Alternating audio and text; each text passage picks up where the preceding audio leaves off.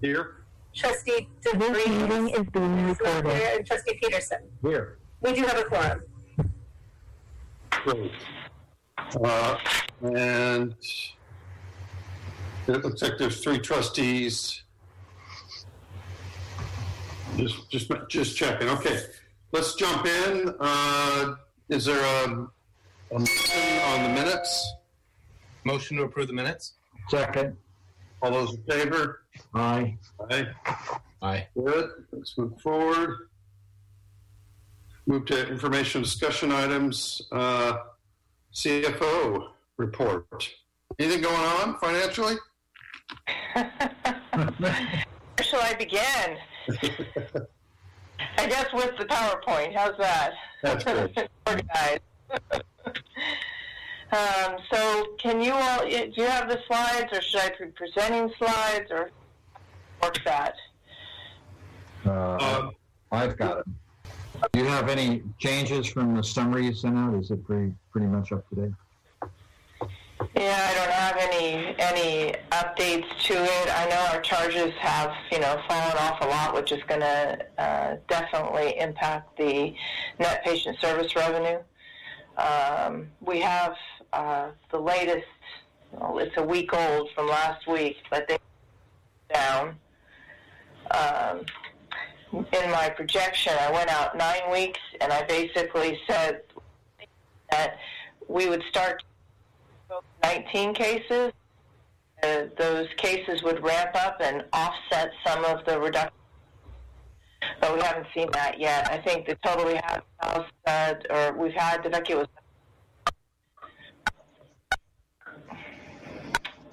Uh, Kim, you're coming in and out. Uh, might want to speak closer to your mic. okay.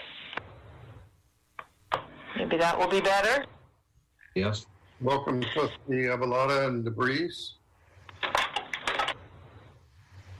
Trustees.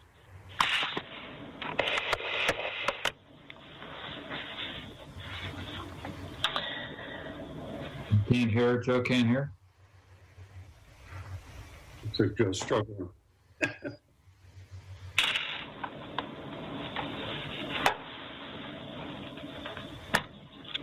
Are we waiting for uh, the PowerPoint to go up? Yes, I was thinking Mike was uh, going to. Um, uh, I just want to clarify what the pause is, is here.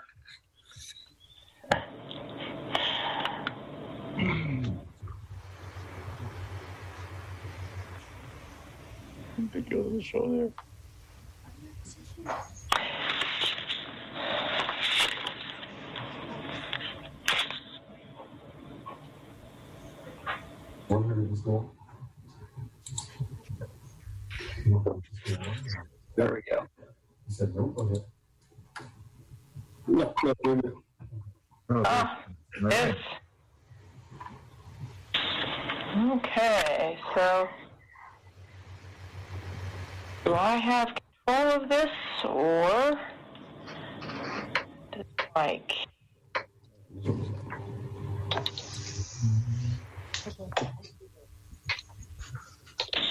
So we've got it up. Is there somebody that can progress the slides or give me the ball? Yeah, hold on, this is, uh, just one second, this is.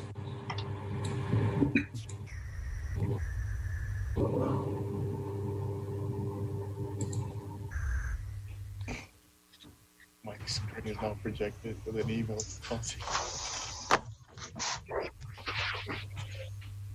We're getting somebody, I- at least I'm getting somebody's email. Secret emails on the screen. There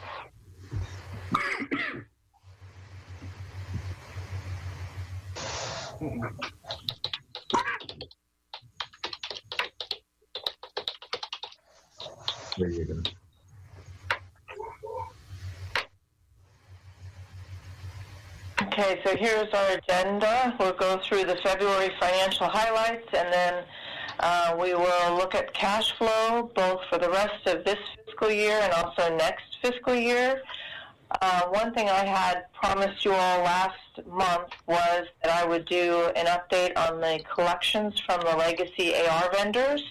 I pulled that from the agenda Um, we thought we had the Saurian ready to go, and then when I went to tie it back to the general ledger, it was off by nearly uh, $2 million. Uh, what I can report between today and last week was that we discovered that there was a bunch of cash that was not posted, which was causing the difference.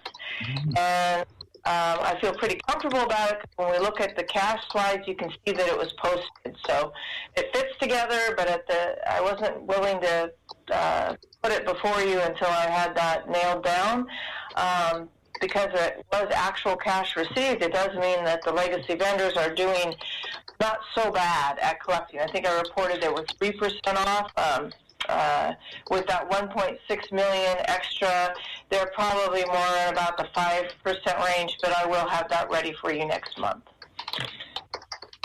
Someone's a busy typer. Uh, so this is the summary sheet of our volumes. Uh, right off the bat there on the acute discharges, you can see that we're, we fell 7.4% below budget. Uh, however, I want to point out in the year-to-date column that we're actually 2.5% above last year. So all the way to the right. Uh, so that means we are seeing more discharges than we did last year, which is a positive trend to have. Um, although February was a pretty slow month. Uh, if you look down a couple of rows there to CMI, we're up 7%. And what's really interesting here is that that is a direct measure of the intensity of the services we provided, and it correlates nicely with surgeries. We had a very busy surgery month in February. Uh, there is some charge anomalies that I'll talk about in a minute, but it doesn't take away from the fact that we did have a strong surgery month.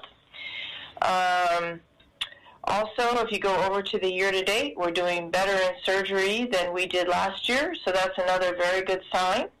Uh, surgeries are usually more profitable as well. Tim, if I could just interrupt for a second, and I, I just want to set a little context, remind everyone we're looking at this report is in retrospect.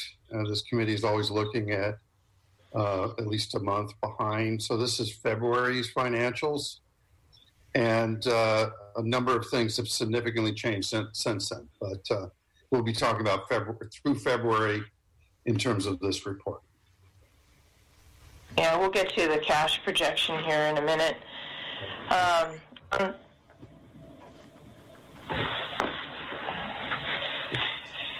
in regard to the um, skilled nursing facilities, this looks um, very nice. Uh, if you look year to date, we're 7.6% better than last year, and our length of stay has dropped, so we're serving more patients. So that's a, a really nice thing to see. Down on the clinic visits, um, we are um, quite a bit below where we were uh, to budget and to prior year, actually. I, I do want to point out, you know, as we change these statistics and we um, stabilize in EPIC, uh, we are finding some anomalies, and the other one of the big ones there is under clinic visits other. Um, apparently, we didn't have a budget for imaging visits, so it's causing a, a big uh, part of the variance. I could have just taken it out, but I'd rather just um, have it there because it's a great stat to, for us to check for doing our budget. I said, you can go check or you can join us. Whatever you like. I said, you can go check or you can join us. And uh, again, in that other is also pre-op visits, and so they trend with surgeries. So they, that kind of goes together.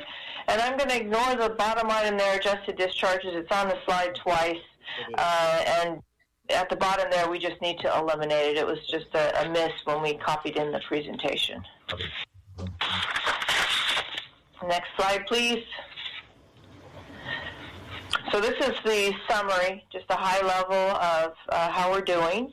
Um, we currently have generated 3.3 million of EBITDA, which is a 4.1% EBITDA margin for the month. So it was a, a good uh, cash month. From an operating income perspective, kind of right there in the middle, we're pretty much at break even. on a year-to-date basis, uh, we've generated 37.8 million of EBITDA and a 5.2% margin. That is about 17 million uh, better than we were last year at this time, and a 3.1% EBITDA margin. Next slide, please. All right, so this is the revenue detail. Um, gross charges are at uh, 10.8% higher than budget, and based on the volumes you saw, we kind of had a mix, but you wouldn't uh, expect to have a 10.8% variance, especially when you look at year to date, we're only at 1.1%. Um, most of it is coming from inpatient. Um, however, you can see it's across the board, and we did clean up a lot of our pending charges. Uh, so what a pending charge is, is it's something within Epic that can't even make its way to the work queues. So it's sitting out there waiting for somebody in typically in, the, in a department to do something. Um, in our in this case, we could see that most of the volumes uh, were coming from surgery, uh, deliveries, and um, um, I forgot the other one. Uh, anyway, uh, I I have the schedule here actually. It bugs me that I forgot. So they were coming from labor and delivery, um, Alameda, uh, Alameda Hospital Surgery was probably the biggest. Um, Fairmont Pharmacy and Fairmont Outpatient Psych Services. So those are the ones that were their charges uh, really went up in February, and it's all because the folks in those departments worked their pending charges and got them through the system. So uh, it's good to see that they're doing that. And as a result of uh, this happening, I now have reports that I can monitor to look and see if people are having trouble getting their charges through the system. Uh, in Epic, we spend a lot of time on what we see in work queues, but I don't necessarily see what's still sitting in the department that they still haven't released for us to start our billing process. So that was a that was a good find and uh, all part of stabilizing. Um, but I did want to uh, mention those departments because they did that on their own. They recognized they had an issue and they and they addressed it. Uh, on the net patient service revenue, it's pretty high there at 17%. That's being driven a lot about with the CMI and the surgeries. Uh, and we're also seeing more cash. So if we start to see more cash in our older AR buckets, that improves our current um, net patient revenue when we do our allowance calc. Uh, on the uh, capitation side, year to date, we're off about 10.9. I looked into that. It appears we were pretty aggressive in our number of members and our capitation. Uh, so I think it was more of a budget miss than an actual reduction in members or capitation payment. In regard to supplemental or government programs, um, we're really pretty much sticking with budget with the exception of QIP. We've talked about that in the forecast. Um, as we stabilize with Met with uh, with Epic, we will improve our metric reporting. For right now, we do not believe that we are going to be able to get all of our revenue based on the current uh, reports out of Epic. We're, that's a big focus area. IT is spending a lot of time trying to improve that, and uh, we do think it will um, will get there and make up revenue. Can't tell if somebody's asking me a question or just talking. Uh, I think, uh, I think Mike uh, needs to mute. No. No? Somewhere else. then. No. Yeah, somebody's talking, and I keep thinking they're trying to ask me a question.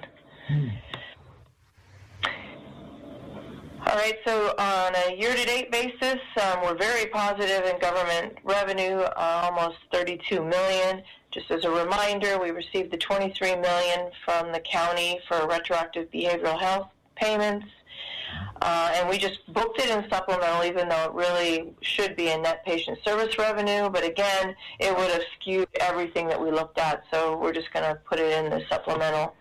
And then the Medi-Cal waiver, that's the FY08 um, uh, pickup that we had. So uh, that's the story on year to date. going down to the bottom there on other government, I just want to point out that I had said early on that we were behind in the grant and research protocol revenue and that we needed to devote some staffing to get that uh, reporting done. And look, we are picking up. You can see a 14.6% variance compared to a negative variance of 18.9 year to date. So that should continue to improve for the for the rest of the year. Next slide, please. All right, so this is the operating expense slide. Um, I have uh, broken out labor costs in the next slide, so I'm going to just address the other items here. Um, I uh, physician contract services are favorable. Uh, what's happening there is we are actually hiring more physicians, and so they're now showing up in labor costs and not as purchased services. For materials, it's mostly pharmaceutical costs, and in yes. I'm sorry to interrupt. Uh, uh, actually, I think uh, Mike, can you uh, uh, take the slides back one? Oh, No, Other way. the other way. Yeah, there we are. Thank you. Go ahead, please. All right. Um, so for uh, depreciation there, variance is going to uh, eliminate as we get closer to the year end. That's a budget timing difference. So, any questions on the uh, operating expenses? And move to the labor slide. All right. Be- so because the um, physician uh, contract had such a big variance and the fact that we intend to hire more physicians on, I decided we should just break out the physician salaries. So I have done this in the details. So now we have salary and wages, salary and wages physicians, registry, employee benefits, uh, our regular retirement that we're funding every year, and then the amortized retirement, which is what we will have to pay if nothing changed in our interest rates. Um, so, having said that, if you look at the salary and wages, it's much uh, less favorable than year to date at 0.6 compared to a 4.6. Uh, we've been talking about this uh, for a while. Uh, when we started, when we stopped amortize or stopped capitalizing the IT costs for Epic, they started hitting the expense so that increased our expense. And for the budget, we budgeted those capitalized expenses all year. So there's a, a timing difference, just like with the um, depreciation expense. Uh, we are still seeing uh, a lot of vacancies in salaries. We did clean up our books a little bit as we were doing. Uh, one of the things that I started is I started having a closed meeting with my staff. And what we did is we've assigned uh, an analyst to each of the entities because we're going to move towards uh, reporting, and their job is to understand their entity and to look at right now just the costs eventually well. And when they did that, they did find quite a few reclasses that need to be made. So it, it makes me feel like we've um, initiated a good control process so we did make a $684,000 reclass between uh, purchase services and registry, and it represents the interim department leadership that we have in place that are normal, regular positions. So they would qualify as a registry person instead of a contract labor, which is someone you bring on for a specific project, not a regular position. So on physician wages, I've kind of uh, laid out the FTEs that we hired. Uh, two ED medical directors. Uh, those are at San Leandro and Alameda Hospitals. Uh, we hired four psychiatrists um, at for John George. They're actually managing the PES, so they'll be our employees. Traditions Behavioral Health uh, still uh, oversees the inpatient side of John George. And we hired four anesthesiologists for San Leandro and Alameda. Uh, we had a contract with Island anesthesia, and um, they've decided to uh, go their own way. I don't know the whole story of that one, but I do know that we were able to hire four anesthesiologists as employees to cover what the contract was previously providing. Largest variance here remains the um, the retirement for the amortization. Again, we, we, we did get that wrong in the budget. It's a difficult thing to predict. It's uh, based on the um, actuarial work that's uh, done as of December 31st of each year. Uh, any questions on that? All uh, restructuring of uh, retirement that's happening right now will affect uh, the uh, percentage that we're given in December of next year or this year. Yeah, so the actuarial um, reports will be done for the audit, so we can make the appropriate entries at audit time. So we usually get the report at probably the July, August timeframe, and it will be based as of last December 31st. That's the whatever the interest rate environment was at that point in time is how they will determine what our liability will be. Got it. So actually, next fiscal year, the numbers won't represent, the actuarial numbers will be based on a December 19 number. Yes, and I believe things were better uh, at that time, so I expect that this amortized cost will go down. Yeah. All right, and I guess before we go to the next slide, our compensation ratio, when you factor in our um, pension obligations, is quite high. You know, 76.5 in the current month, 71.3 year to date, and look at last year, 71.4. Um, so that's fairly uh, consistent, but that is a very high percentage. You know, uh, just for the committee's benefit, where I came from before, about 50% was our number. So it's quite a bit more. Benchmark is for public hospital systems.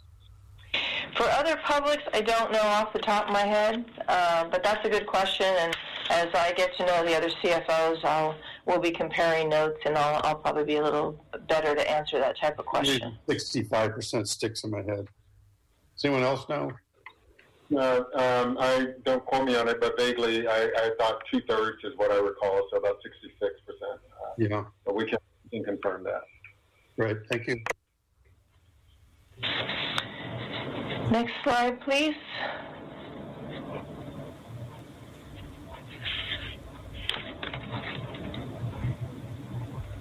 All right, so this is the FTE trend. Um, you can see uh, the two lines are getting closer together. Um, we did reclass those uh, interim leaders that are missing from February, so that line will tick up a little bit.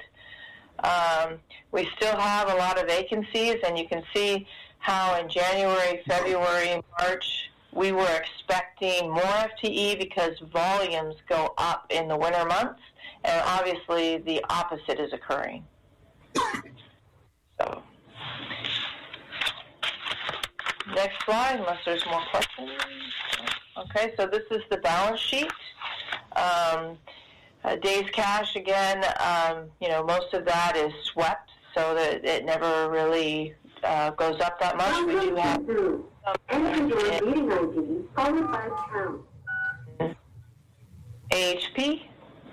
Um, the gross AR and net AR both are trending up, and that would alarm me in another situation, but it Participant ID followed doesn't We're billing out claims. That's going to increase our AR.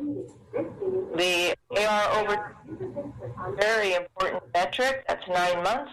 However, we have not been on Epic for nine months. So it's here because I don't want it to be left off, but it really isn't very meaningful as of today.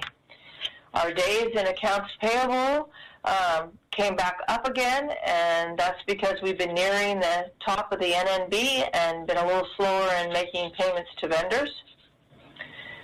Um,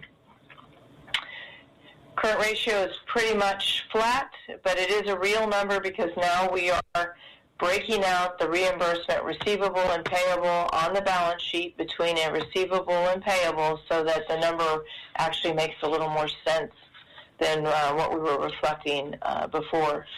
Our uh, net reimbursement did go up, so now we see a receivable of 34.8. Uh, and if we go to the next slide, I talk about it there at the top. We have these IGTs for uh, EPP and FY08. All of those were planned, so it's not a surprise, uh, and we've accrued revenue according to budget. That's why when we talked about the supplementals earlier in the revenue side, there weren't any big variances. Um, I did change the format of this slide a little bit. If you look at the um, left side here, uh, FY02 to 17, I put those years together and I did it to make the, a point that that $152.8 million liability is from older years. Um, before, I think I broke it out every five years, and it made uh, some of that liability go into what seemed more current. And I thought for our discussion, we really need to reflect that that is, you know, from previous years, and it's been quite some time. Uh, and it's so important because we can't take our current revenue to pay prior year debt. We just don't have it to do. So um, we may have a receivable here of 34.7 and another 64 coming in in uh, uh, FY20. But the reality is we need that to fund our current operations. We can't turn around take that and pay the 152 or even make a payment towards it. So I just wanted to, to uh, point that out. Next slide, please. So we revamped this slide as well. Uh, we decided we would just report legacy AR separately and then Epic. Uh, before we were trying to do it by entity, just trying to get at uh, what we plan to do next year, which is to produce financial statements by entity. Uh, but it didn't seem to me that it was going it was going to be all that helpful, especially if we didn't get stuff grouped in the right bucket. So. Um, the good news here is our percent of cash to net revenue has, has increased. It's improved. It's now 92.5%. And if you'll notice, with the exception of July there, January and February are really strong, good months. So I'm really happy to report that, and I'll report more when I get to the revenue cycle report. Any questions there? Okay. Uh, next slide, please. Okay, so this is my graphic. Um, so uh, what this is telling us is, first and foremost, the green line is above the blue line in the forecast. So that means we believe um, that we can change our forecast, that we're going to see uh, more cash coming in. And I do think that's true at least for another month or so. If our charges continue to drop due to the shelter in place and the pandemic, that could change a lot of things. Um, but as of the end of February, we were looking quite good. And you'll notice that the trend lines on the right side are closer together, which means we've made up ground. So um, that was to be good news. Next slide, please. Okay, so here we've done a revised forecast.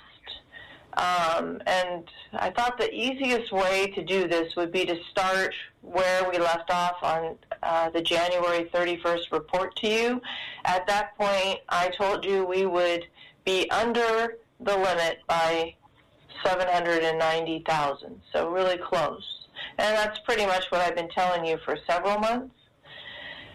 So just between when we published the January um, Finance Committee report and producing the February, this whole list of things has changed. So obviously the biggest one um, is the coronavirus pandemic. Um, I was torn on how to measure the impact of this I opted to go with an assumption that we have bent the curve and that we're not going to see the kind of impact that New York or even Washington realized. Um, I know that our charges have dropped off. Uh, I pretty much assumed that we would be completely over this in nine weeks, and that although we were were we had a drop of 25% the first three weeks of since opening the command center and when the when we started actually seeing the shelter in place order. Um, but as we get more cases, we can bill and collect for those. We are billing and collecting for telehealth. So in my mind, I offset it a bit, and I came up with uh, loss of elective procedures and low census of 15 million. It's it is a swag, but it is the biggest impact that I see to us now. Um, we do have a lot of uh, increases in supply and IT costs. Uh, the supply costs mostly being for PP&E. We are seeing per unit increases, and I'm having to have to fund or wire money in advance of receipt. Now, not 100%. We're doing like a down payment, um, but I, I've, I've never um, had to had to do that before. Um, we've been fortunate that most of our regular vendors have been coming through for us, and we seem to have an adequate supply um, but it is costing us more money. Um, in the IT world, we've had to buy a lot of licenses, like Zoom licenses, so that we can do video conferences while our employees work at home. We, I don't think we could buy laptops even if we wanted to. So most people are using their laptops at home, and we're setting them up with a license to be able to come in to uh, come into our AHS world and do their work. Um, for staffing, we know that we need to keep this, the hospitals clean, so we need extra housekeepers for infection control, and we also need some help sourcing supplies. So those are the two areas that we have actually committed to bringing on staff.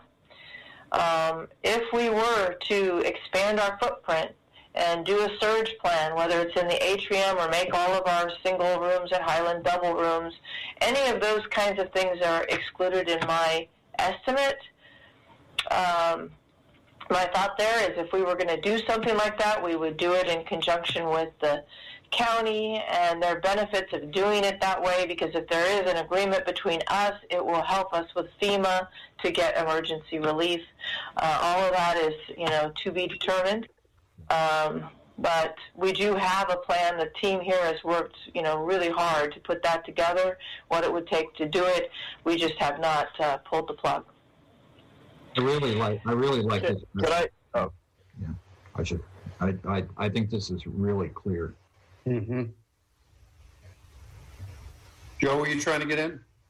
Yeah, I just I did have a question about the FEMA reimbursement. It seems to me that all of these things, uh, the the laptops, the the licenses um, for Zoom, all of that, I would think we would try to get a FEMA reimbursement. I know it's only like seventy cents on the dollar, but it's better than nothing. It's better than Medi-Cal. Yeah, we we'll have to see how it goes because if it, if the county is gonna, uh, it depends upon the different applications available in FEMA. But usually, or at least in my experience, the county can submit one, and we can put our costs on it, and they will have a better shot at getting reimbursement in that format than we would. But there are a lot of other places we're looking to find money. Um, I made a couple contacts today. Um, I called the Alliance and I also called Blue Cross Medi-Cal because what I understand other Medi-Cal plans are doing is they're guaranteeing the cash flow based on your trend, even though you don't have the utilization, because they are likely to have more members as a result of the layoffs happening and will have, should have more revenue. Uh, and also because they're not paying because there's no elective procedures or very few elective procedures going on, and everyone's afraid to come to the hospital anyway. Yeah. So that's that. Those are some other sources.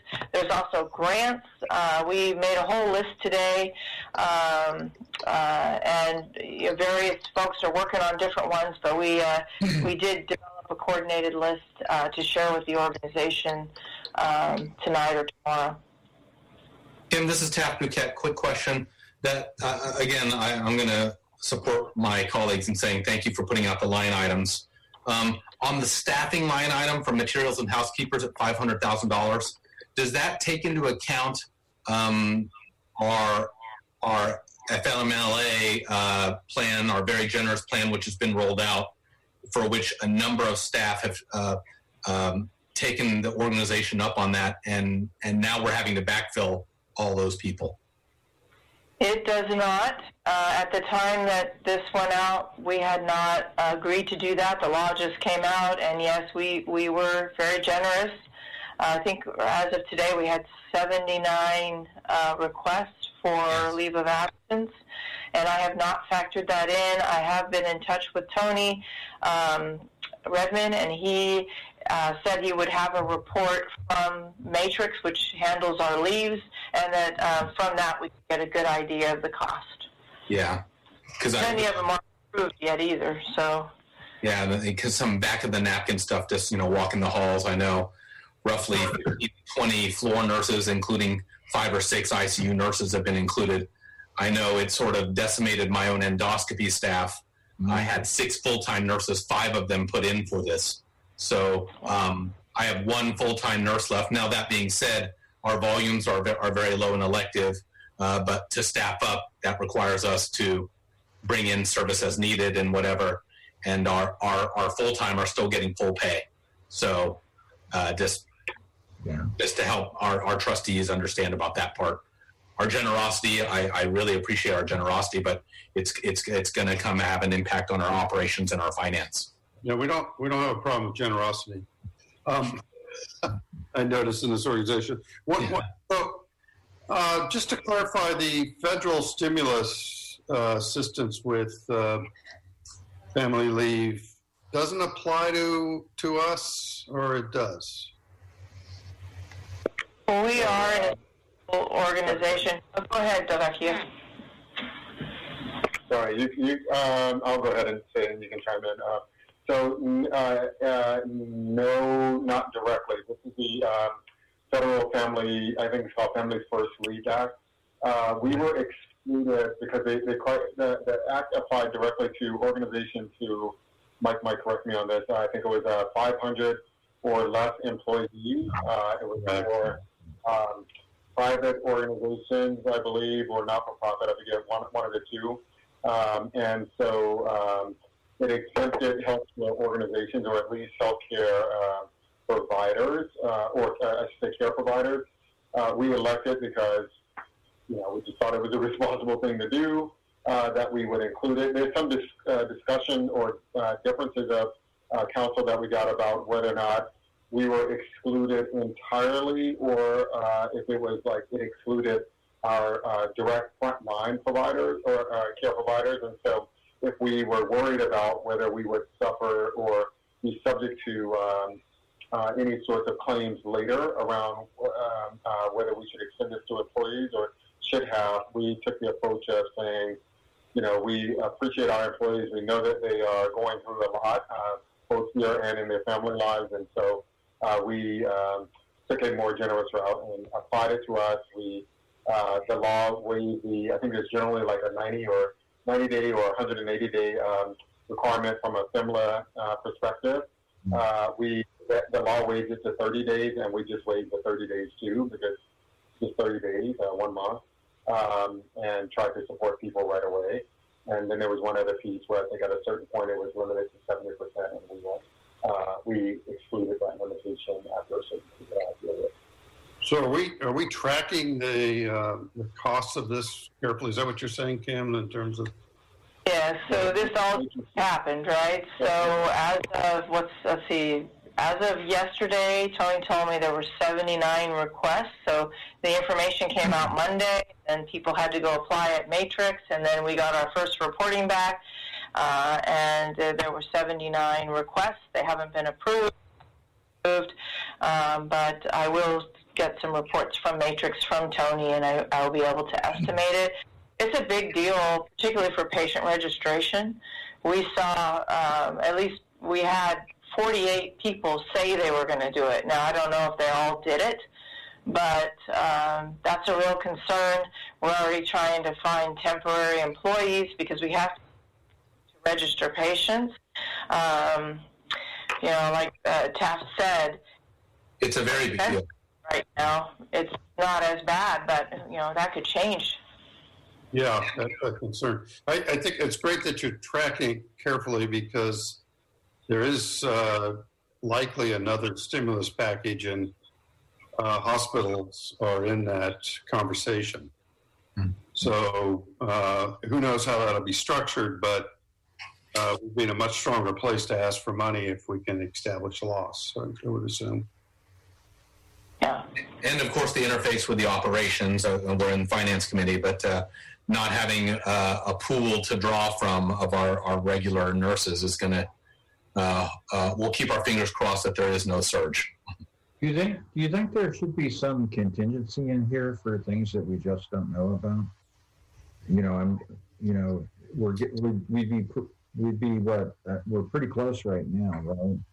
And we have, we're gonna be nineteen million over at, at, uh, six thirty, is that the way I'm reading? That's the estimate now. Um, yeah, and I have not. This the whole FMLA thing just came out. It just happened, so it Mhm. wasn't. I've been able to get my hands around that, but we could always add that.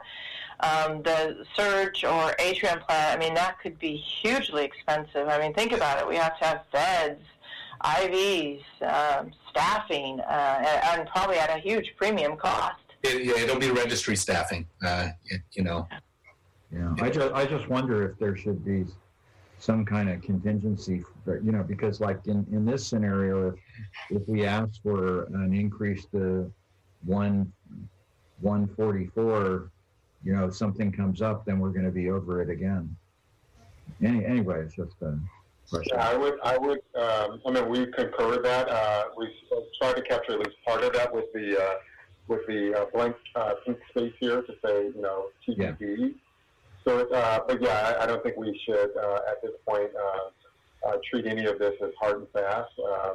It continues to move, uh, but it's just at a point now where we feel fairly confident that wherever it moves, um, it is not likely to get back to a point where we can uh, forecast meeting in compliance. Yeah. So at the very little, uh, at the very minimum, it seems like we would ask for a one fifty, uh, and then at the end of the year, uh, fiscal year, right? Let me- Uh, I- wouldn't, I wouldn't even do that at this juncture. Uh, no, I, I mean, I get your point, but at a minimum, uh, but, but maybe it's a different conversation. I know you're going to talk a bit about like whether that's the, if you even want to phase it that way, or if you just want to, say, you know, this is just, it's, it's a pretty uh, uncertain environment for the next couple of uh, weeks and months. And, Yeah, I was going to. I was going to say that we have on the agenda an item to discuss uh, the conversation we need to have the county with the county about the net negative balance. So uh, why don't we continue it when we come back to that? Okay.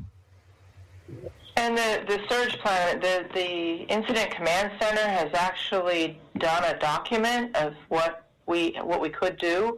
And my thought was that if we really want to get to sharpen our pencil, we could use that document and cost it out. I mean, they've they've really done a lot of work, so we we, we could use that to develop some sort of an estimate. Uh, it does make me nervous because there's just so much unknown um, right now. And I, it seems to me, if we're going to do a surge plan like that, it should be part of the overall county plan. They said they needed 3,000 more beds. It seems like we could even do an agreement with them to provide this many more beds. And then if we did that, then it could go in the FEMA request from them. So anyway, uh, Yeah, um, AHS is a contractor of the county. Apparently, we heard that on Tuesday night. So seems like that's how that should should be handled. yeah, I, I think so. Much Uh, better. all right, so the next item is the Joint Commission. Uh, we talked about that quite a bit at the last board meeting. Um, we do need to do some mediation. Um, I have no idea. We haven't even gotten, haven't agreed upon plan with the surveyors. We know at a minimum because they brought it up that you know we need to do some deep cleaning. We need to replace some furniture. Um, we need to replace some beds at John George. So those things are going to have to happen. I mean, there, there's no way that we're going to move through this survey without addressing the items that they've brought up.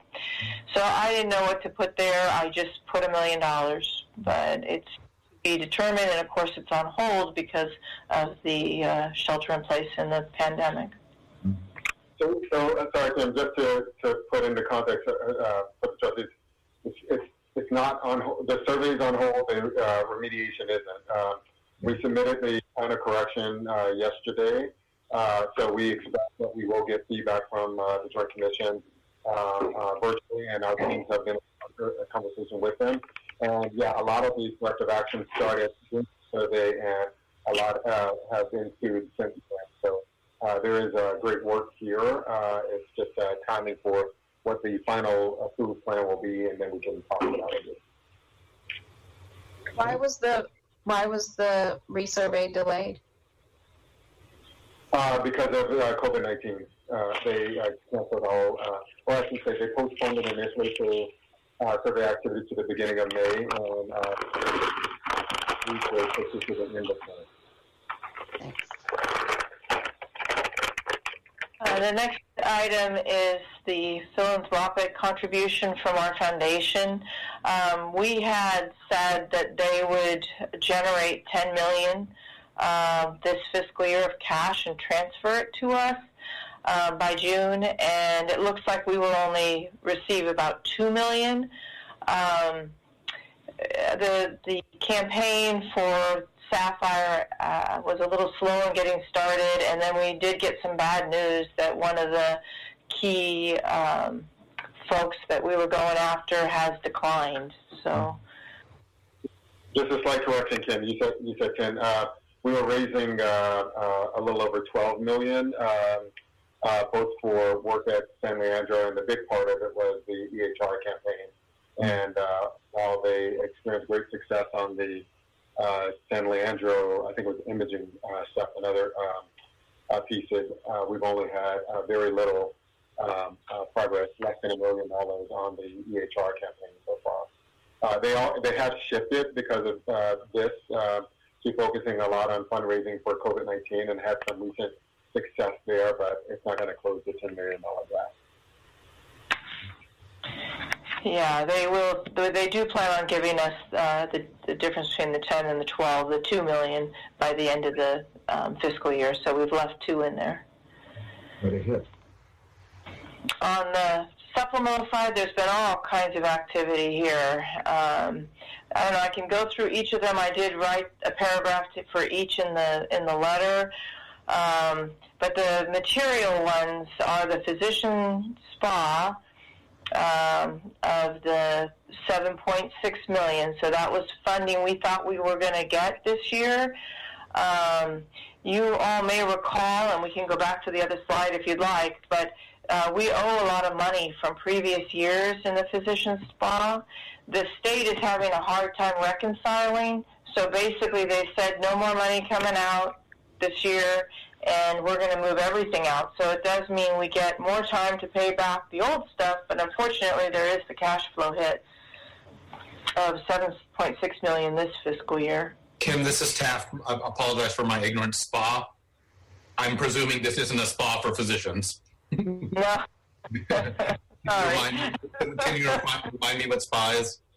Yeah, it's uh, additional funding that we get so to encourage uh, physicians to see more uh, lower income Medi-Cal indigent patients. Oh. So it's based on uh, uh, reconciliation, which means you have to have all the claims data from everyone in order to figure out what how to share the pool. Do you know what, it's, Uh, what spa the stands for? acronym, yeah, the acronym is uh, State Planned Amendment. Got it. Uh, so the Medicaid, each state uh, uh, for the Medicaid program uh, has a plan, and whenever they put in waiver programs or supplemental programs that uh, um, that alter that, that original plan, they have to do an amendment, and so each time it's called a SPA. Uh, sometimes they actually call it that, sometimes they don't, but in this case they do, and it's a state plan amendment.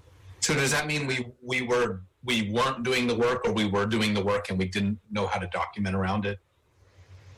Uh, uh, Like yeah, I think this was more of, um, uh, at one point you, I think this is right, and Noreen's not here to correct me, but at one point uh, the state uh, uh, received a lot of uh, uh, pressure because there weren't enough providers um participating in the Medicaid program, and a big portion of that was because of low reimbursement. Um, and so um, uh, existing and new providers were incentivized to participate in the program by um, uh, enhancing the reimbursement, and in some cases that came with um, improvements in terms of documentation as well and other, other things. Okay. And then the managed Medi-Cal GME was approved, so that was great news to us. Um, this program basically replaces the old funding mechanisms that were left out when we um, uh, when the new supplemental programs came forward. Uh, so they recognized there was a gap, and I think because of everything that's going on right now, they pushed it through, and that's significant to us. That's $18 million that we didn't expect to get this year and that's been in the in, uh, under contingencies in my letter for some time. And then patient collections uh, plus of 8.4 million. That's the dollar amount of that green line going over the net revenue in the previous slide. So um, we do still have that coming in. Uh, and again, because we're getting all those claims out the door, we're now seeing the cash. Uh, we are seeing more denials too, but we're going to work those, and we expect to get more cash. So, uh, yes, uh, it will. We will have an impact from the lower charges, but I that's all factored in above. I haven't I haven't double counted here. And then the last section is transactions with the county. Um, I don't know if everybody's aware, but we were going to move the IT department from Creekside and allow the county to take that over and we were going to move them to county-owned space at Courthouse Square. And uh, originally, the thought was it would really just be pretty much moving costs, very little in TIs. But what we've discovered is, in order to make this happen, we have to do some ADA work, which was much more expensive than we thought. Um, there is savings in rent, but for cash flow purposes for this fiscal year, if we do it as planned, it will be a hit of 2.1 million. It's just all the ADA up front. Yes, we have to do some construction, and I don't know all the details of it. I don't know if De- Delvecchio does. And there's some of them. Uh, and apologies, Luis is the incident commander today, so he can't uh, be on the call. But um, yeah, no, it's two floors of the building, and uh, before we um, um, could agree to the arrangement, or um, I say uh, up to the point that we agreed to the arrangement, we only had access to one floor. So we have floor plans on the second floor, and we did some uh, projections of what the cost would be based off of the kind of configuration needs that our IT team needs uh, in order to make this space work for them, uh, as the Creekside space does. With some modifications, they were they were um, responsible and, and reasonable in making those things. But once we were able to get to the floor and look at the current state and get the plans reviewed by contractors, uh, the current state of the building, uh, um, uh, and the, the something with stairwells and parking, like uh, there were some ADA requirements that really ratcheted up the Yep. overall cost. Yeah. We were expecting, I think, like uh, somewhere between three hundred thousand and half a million, I think, in uh, construction costs, and, and obviously this is significantly more. Yeah, it's really, quite frankly, it's not surprising at all. I've spent some time in that building, and it's uh, throwback to the '50s. Pretty bad shape. Do we have a, we have a net long-term lease then, or? We do. So the county, um, uh, this was a, uh, I want to uh, um, uh, really give credit. This was a generous offer uh, in terms of a leasing arrangement. We, um, I don't recall all the details, but basically they uh, were allowing us to, they were covering the cost of our um, ongoing lease at Creekside between the time in which we signed the lease up until we moved. Uh, and the goal was for that to happen between, I think we didn't sign the lease until March, uh, mid February, up till June. Um, we have communicated with them now that June is uh, probably uh, uh, unlikely now, uh, both because of the uh, the cost uh, as well as the, um, the delay in construction activity because of uh, uh, shelter in place. So, uh, so that was the big part. And then the lease, I think, goes till 2025, I believe, um, and uh, it's at a um, significantly reduced uh, price uh, during that time period. So, so it was, as Kim mentioned, a uh, over time, over the life of the arrangement, a a, um, a uh, win or pickup for us. Uh, but now we have a significant upfront cash flow issue, and because of that, on balance, the the amount that we save over that time is going to be less. It's still a saving, um, uh, but it's going to be less than we have the cash flow for that time. Are we really, are we really expecting to incur this cost this fiscal year? No? Well, that's the point. I could have some of it out to next year, but I just wanted, the current arrangement is that we would do it this fiscal year by the end of June. Okay. That's one of the things we could do is postpone it. Um, So it, on balance, it is still a, a, a, a, a, a, a big win for us, Delvecchio. I'm just Uh, the pain, the pain in the butt factor. Uh, yeah, no. Uh, it, let's just say um, the additional million dollars does uh, cut into that. I think the savings were on this order. I, uh, you know what? I, I'd rather get the actual number uh, and move closer to zero. It's still, I believe, north of a million dollars, but then that's you know that's over five years. So the, the pain in the butt factor is really big at this point. I think, Yeah. Uh, but we've committed to it. They have, uh, I think, made commitments because they were moving their. I believe this is a staff they're moving from 1,000 Broadway, so there's commitments they made in terms of probably renewing or not renewing the lease and things like that too, which uh, make it really tough to even contemplate undoing this. Of course. So that's uh, that's not on our radar. Got it. And we're, uh, I think we're moving the, the furniture from Creekside to the courthouse, but I also do know that, that, uh, you know, uh, some of the, hopefully we won't have a reaction from the employees because of the space they're in at Creekside is quite nice, going to a much older courthouse square, but there has been some concern that uh, some of the IT folks uh, may not be all that happy with that environment, but hopefully we won't lose anybody. We are a public hospital. Last time I checked. Uh, yeah, IT folks have a lot of options these days. The uh, capital designation fund, um, that's money that we had expected to get back from the county. Um, we believe we've met all the terms of the NNB for FY19 and that they should release it. Uh, we have, uh, and uh, Metzer has asked for it, asked what we need to do, and not gotten any response back. So I put it on here just because uh, the the the one comment that we did get back, which was quite a while ago, alluded to the fact that we had reported we might not make the NNB, so um, it was still in question. But uh, for FY19, we did, and it's passed. So I don't know how uh, this year uh, FY20 reflects on the FY19 payment. So we put it on here so that it was definitely uh, disclosed, and then you know we can have a conversation about it. Yep. Then I have a big green there because we're still in negotiations with the county on John George services for FY20. We expect a rate increase retroactive to July 1. Uh, there's also some pickup from 19 as well. Uh, and we've, uh, as a result of, I think, all the shelter in place, the next meeting's just gotten delayed, but we still hope to resolve that and have a positive pickup by the end of the year. What's the uh, ballpark on that? The range, the negotiation? Probably 9 million. That area? Okay, that's significant. But, but for both years, right, uh, uh, Kim? Um, probably, it may be, uh, for both years, it may be a little more, I'm kind of being a, maybe a little conservative, but yeah.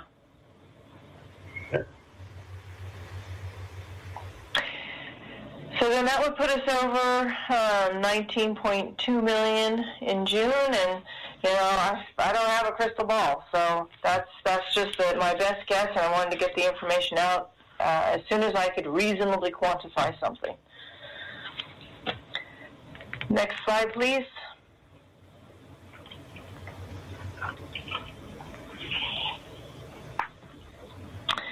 Okay, so then now what I've done is I've carried out the projection to 6:30/2021, and I had to make quite a few assumptions to do this. So um, what I have done is I've said that our budget for 21 is going to be equal to our 2019 EBITDA margin, which was 3.2 percent, and that with that uh, EBITDA margin, we would be able to pay for our operations, pay for our pension obligation, and have some money to reinvest in capital for the year for prior year recoupments. But from my perspective, for a public agency or uh, uh, like we are, that's a pretty reasonable margin, and it's a stretch to get to. But that is what we're working towards in the budget process for uh, for Measure A, I just assumed the same amount that we had in budget for FY20. We know in January it dropped off a million bucks, but we're still six million ahead. I have no idea what shelter in place is going to do to that revenue stream and for how long. So I just held with budget just to keep things as consistent and easy to understand as possible. So, in regard to patient collections, I assume that we would get back to 100% of net patient service revenue. So, our, basically, our cash from um, doing providing patient services uh, would equal our net revenue. So, if once I do that, things become a little easier to project, uh, and that's what I've done here. So. COVID-19, we assume we're going to get some reimbursement back for those costs that we spent in um, 2020. If this goes for a longer period of time, you know, my projections are going to be all wrong anyway. So it's a green mark there. And then I've listed the prior year supplemental recoupments. You all should recognize these because they were in the finance packet last year. They were in the finance packet all up until maybe last month. I might not have listed them all out. I talked about them. They're in the report that I give um, but I may not have called them out as a worst case scenario because uh, our position had improved at least for the current fiscal year until all of those previous events we just walked through occurred. So there we've got the old waivers, the medical cost report, the FQHC settlement, the physician spa, as we talked about a minute ago. One of the the bad things is we didn't get funding for this year, but the good thing is the recoupments are probably going to get pushed out beyond FY21.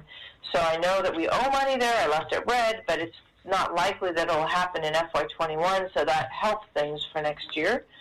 And then right now, in regard to the budget uh, revenue and cash, it looks like we will collect 18 million less in supplemental payments on a cash basis in FY21, and we're still working through that as part of the budget process. But that's what I see as of today. Um, so that would put us 194.5 over our limit next June having paid back all the prior recoupments with the exception of the physician spa. Kim, can you or uh, Delvecchio talk to us about the debate which occurred uh, within with at, at, in the executive room with regard to maintaining the parameter of Measure A being the same? How, how, and and I, I know this is just this is all just guesswork, but main, presuming this uh, a budget uh, uh, stability on this line item, it just seems it doesn't seem right. Call from Preston, PA. Call from Preston, PA. Sorry about that. You want to, you want to see, uh, well, I don't know what that is. I so in regard to Measure A, I don't have a, a better crystal ball. I know that we are starting out six million ahead as of January 31st. So I assume that between January and December, that will probably eat up the uh, our position of being ahead. And then next year, if things are back to normal, um, I would think that we could at least go back to the FY19, FY20 funding level. So yeah, we could we could talk about a lot of different assumptions, that, but I needed to put something forward, and that's so. This is what I chose to do. I, quite frankly, I think, uh, I appreciate the question because I think uh, I'm a broken record, but because of my experience on the oversight committee, I was there during the Great Recession, which will seem like the miniature recession. It will. I'm afraid so. Um, the amount transferred to um, AHS at the time, I think, was a little over 100 million annually, and it dipped below 80 Yes. million. Um, and, and it remained low for another three years as recessions will um, due to you around sales tax. I think we're at least in a very similar situation. So that's a 30, you know, I mean, a 20 to 30% decrease in that supplemental source. That is not a far fetched assumption. Yeah. Yeah, no, we I, we we um, we don't mind the broken record because we think your admonition is right, or, or, your premonition is right. Um, we just for context, uh, you'll recall the county uh, last year was a uh, anomaly uh, in, on, on the more favorable side. The, the number I think went up to about 126 or 27 million for us, uh, somewhere in that ballpark. Um, we then, uh, the county forecasted uh, next year that the number would go up to I think somewhere north of 135 or so. Mm. So we are 20, or we're about 20 million or at least 15 million lower than where they are now. We were about to be in the process of, of um, forecasting that upwards uh, more favorably after um, we chewed up, as Kim mentioned, and saw the six million. So I don't know if we were going to get as high as they were, but we were going to get higher. Uh, and now we've obviously held back on that because we're waiting to see what's going to happen. Uh, so we decided to keep it the same now.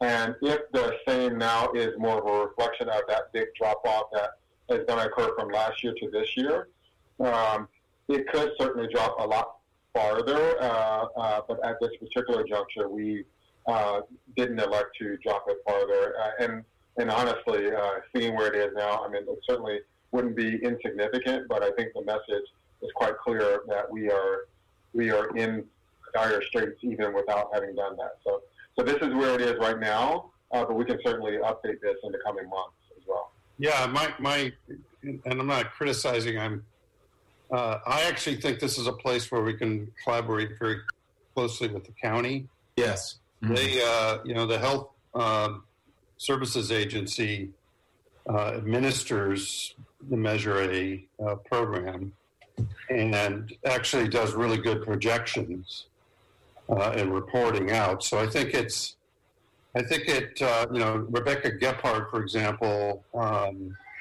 knows this like like the budget for our agency. So I, I think it, it um, and, and they also get some reports from outside entities around tax flow. That uh, so this is really an area of projection and forecasting. I think where we should try Yeah, to.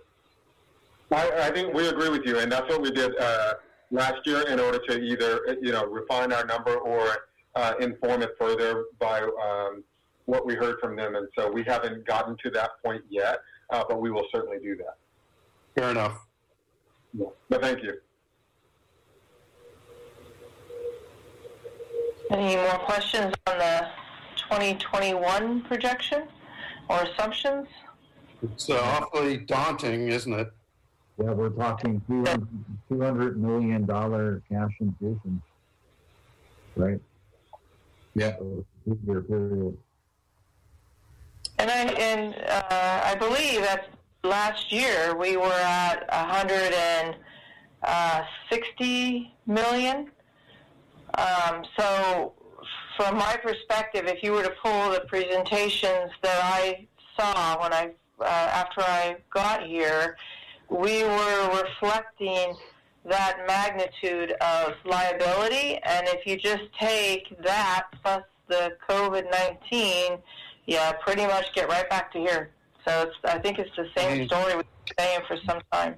Right. Yeah, Kim, that was the comment, an observation that I was going to make as well. Was this this doesn't seem like a whole lot of new news? Uh, so we've been pretty upfront and transparent about it. Yeah, a big portion of uh, what, um, not all, but a big portion of what helped us last year uh, falls in the category of one-time funding. So it definitely helped in the moment, and I think I recall conversations during those times that this will help now, but will we see this again next year? Um, and the response being likely yes. So that's where we are right now. Well, the, the delay and the reconciliation on those prior year uh, recoupments uh, um, definitely changed the landscape last year or this year. Okay, since we're going to circle back and talk about this more, uh, let, let's. I'm going to recommend that we move on. Uh, All right. So, I think I have just a graphic in the next uh, slide, and there's just one point I want to make on it. Uh, next slide, Mike. Uh, so all I want to uh, say here is that so we went out to the end of June 30, 21, and what we did is we did two lines. The red line is actual through to the forecast, and then it's our forecast going over the NNB at 630.20, and then we've got the recoupments coming in um, uh, in December, and then another one in June.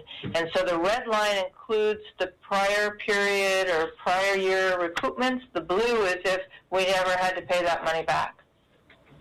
So we hover right that around. one really is the only one that matters ultimately, right? Because that's that's what's going to happen to us. Go Yeah, blue. Yeah. I, I'm I'm, I'm voting blue. I mean, Me too. On. I'm going to go blue.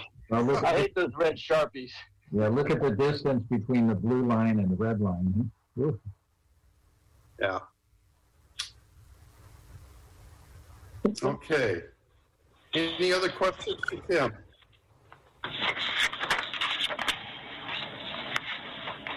Uh, not hearing it, I'm going to move on. So, I, is Luis with us today? He's, he's not. He's the incident commander, so he's in the command center. But uh, I can uh, happily address any questions you might have from his report. Exactly. We're trying to move more of a written report from him anyway. Any questions? Okay. This finance committee will get a fuller report on uh, operations, obviously at the board meeting uh, and and quality committee. Let's go on to post epic go live finance update. All right.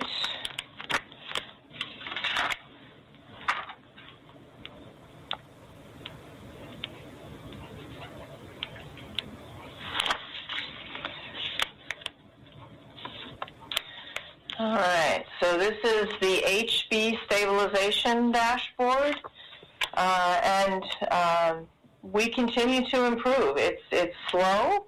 I wish it was a lot faster, um, but you'll see the the big things to. Let me just back up. So the three things that I really think you need to focus on are the payment variance, the CFB, and the claim days.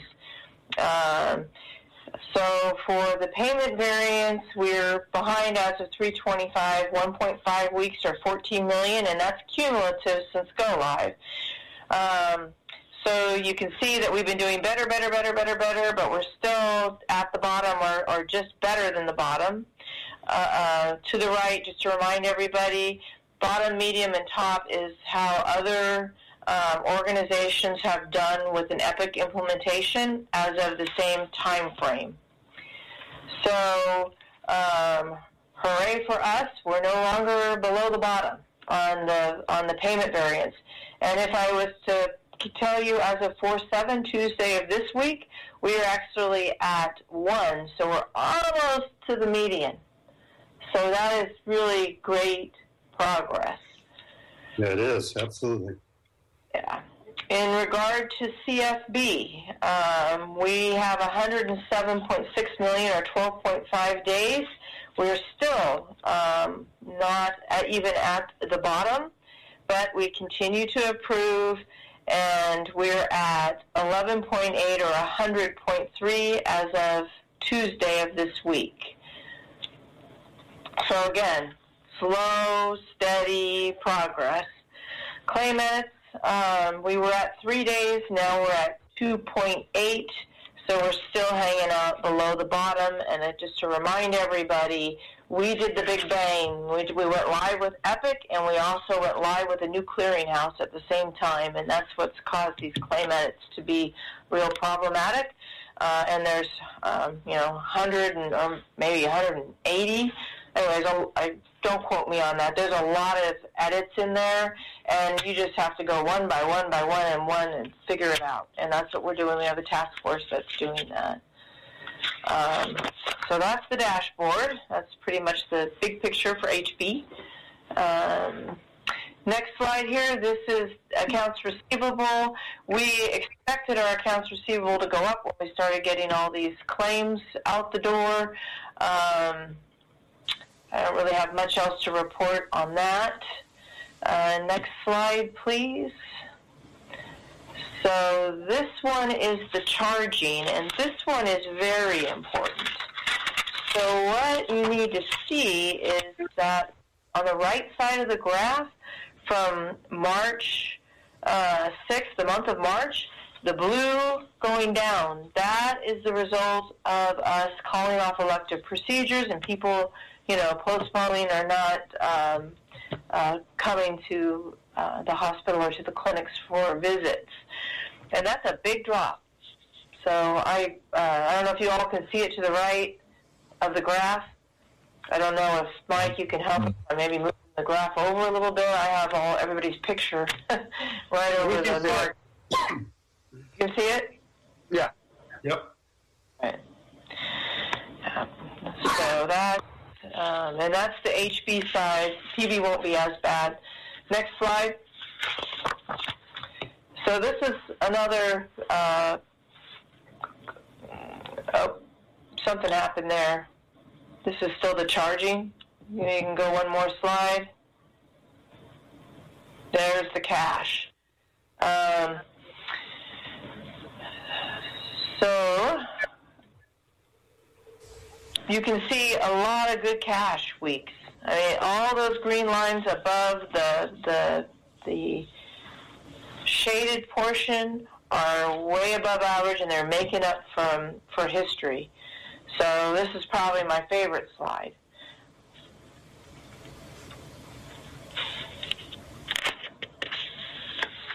So that's very good news.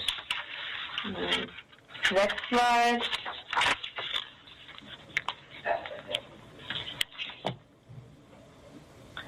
And this one is also a very nice slide. You can see the cumulative payments coming up. We were way below the bottom, and now we're up above the bottom, which is consistent with the chart I just shared with you. And then look at our four-week average, just this beautiful um, right up. And this was, again, what was causing me so much problems uh, between Epic and Legacy and tying to the GL for the uh, Legacy AR report. But um, the result of it is, is very positive. Next slide. So um, here you can see a nice drop in CFP, CFB, which again supports why our AR is going up. Um, we have listed a lot of the, the owning areas here, the work queues where there's um, issues. Um, you can see procedure log with unposted charges, the second item jumping up. That's mostly surgery. I reported we had a lot more surgeries. You can see the little uptick at the end. So those guys need to need to get figure out why those uh, charges aren't posting and coming through. Um, case management, uh, they've been very short-staffed and they're having to have to learn new workflows. So we really want them to be doing concurrent review, and that's not something that they used to do. And so it's a, a kind of a new expectation, and we're trying to hold folks accountable when they're very short-staffed. That's that's one of the areas where we have most the most vacancies in the FTEs. Next slide, please. This is the claim edits. Again, this is the issue with the clearinghouse. Um, we've seen some um, some decreases there and some increases in other places. Uh, this just becomes an uh, ongoing, uh, very slow process. Uh, I think we made the right decision, and you can see, you know, when we did it right there in February, that task force um, that was 100 percent.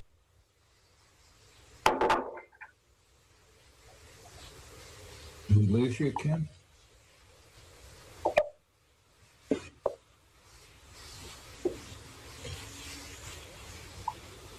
Kim? Kim, I think we lost you there.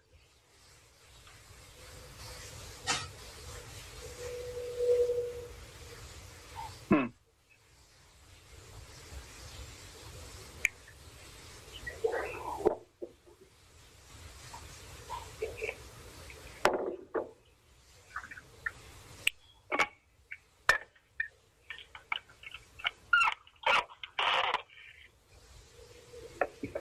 Let's, uh, well, You can hear me, right? Are you lost in? Oh, can you hear me now? Yeah. Yeah, Yeah. you're back. Okay. Now we got you. Did somebody else put me on hold? That's weird. Well, where did I leave off? I've been talking away. We got most of We heard you through this slide. We heard you through this slide. You're good.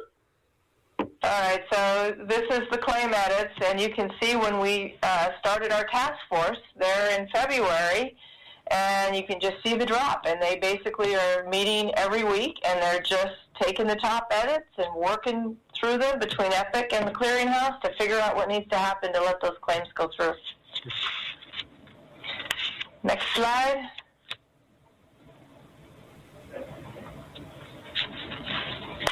Okay, so this is denial. So this is a scary looking slide. Um, but the reality is when you get all those claims out the door, you're going to get denials.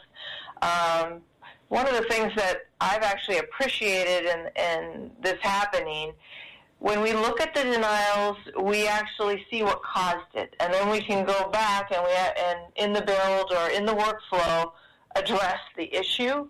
Uh, and I think until we got the claims out the door, we really couldn't do that. So uh, a lot of work happening here, uh, and we I expect this to start to come down soon. Hey Kim, what's the unit on the y-axis? What what is six? Is that just six denials or Uh, AR days, uh, the denial uh, days? Okay. yeah, AR days, and then the bottom is date range. Uh, something happened in my paper slide. I have it, but in here for some reason it's not showing up. So our denials are only six days. Yes, that's, days, that's a lot. AR days, that's a lot in denials. And, and look at the epic lines. If you look at the green at the bottom, that's a top performer. Yellow is worse, and we're way beyond worse. But again, it's because we just got all those claims out the door. Yeah. So your team's working to flatten the curve. We're we're probably where all those folks were back in the beginning when they had their big jump. So we're just running behind them. Um, and also, just uh, because some of these aren't showing up well, if you look at uh, Board Portal, it, uh, looks better. Yeah, I don't know why they're not showing up better. They, in the in what we loaded, they, it's, there's even another table on this one. But uh, okay, so the next one is the PB stabilization dashboard. Um, here, there's not a PB has done a better job. So, uh, oh, there it is. There, there's the denial rate. What what this is here, this other graph, it is showing you the clean claims rate. So what it, uh, its intention is to make you feel better about the other slide. So although yes, we have a lot of denials and we're ha- having to have to work them, uh, notice that our clean claim rate is actually improved.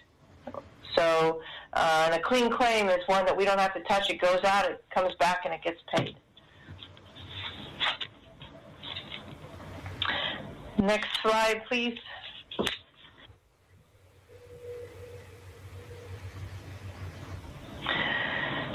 So this is the PB, uh, and again, um, the AR days are, are red, and as I've said, since we got so much out the door, it's expected to go up.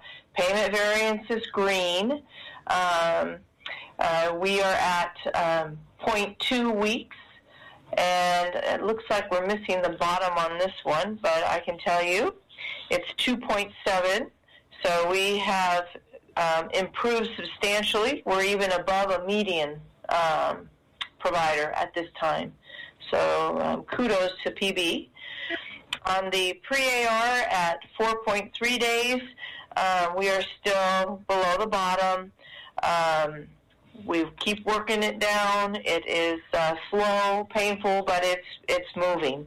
Claims edits are um, staying relatively flat.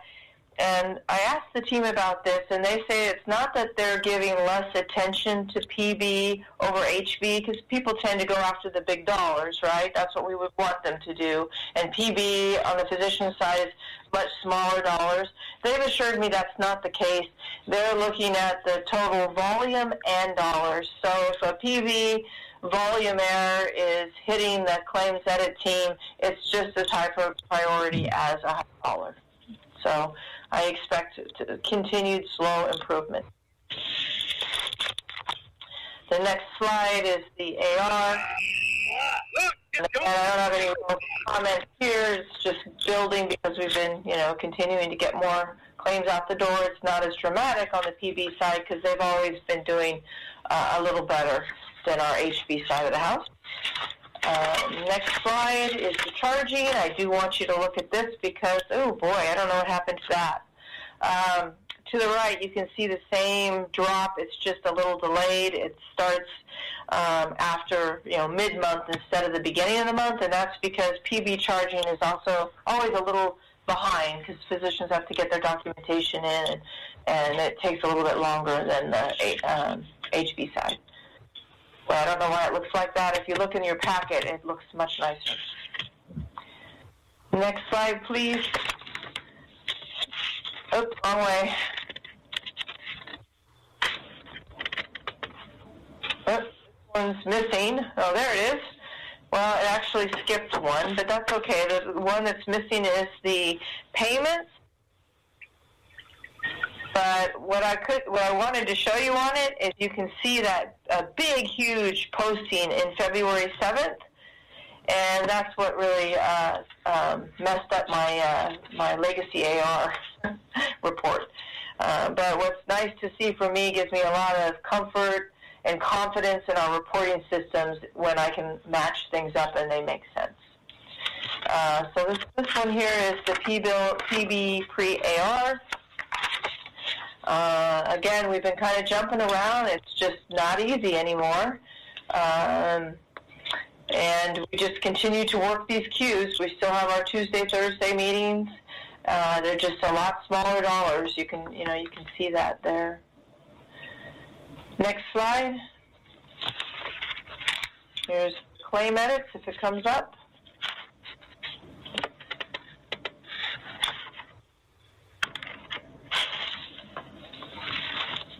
What it will show you is a flat line, which is what I was explaining in the beginning. Um, it's uh, we've just on the PB side, it just hasn't moved, and uh, and like I said, the work teams say they are not only focusing on HB. And the final slide is the denials for the PB side, and it looks just like the HB side. Um, and again, because we got all the claims out the door, now we're seeing those denials. But I actually think that these denials are helping us stabilize Epic uh, to get us at a whole new level. Uh, there's a couple comments there on AR uh, management. Uh, we talk about the uh, CRIT process now. It used to be our hit list. Now we call it. Uh, it's continuous revenue improvement tracking. We're still meeting every Tuesday and Thursday. Um, we've uh, we're still focusing on working with our leadership team. So now what we're doing is we're giving them a baton.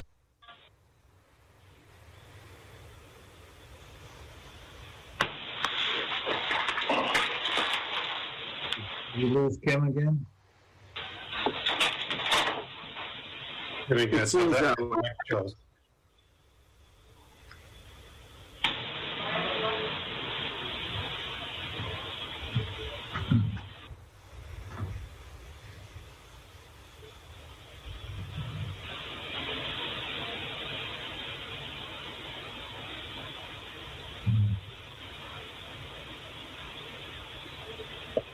Does Kim know we lost her?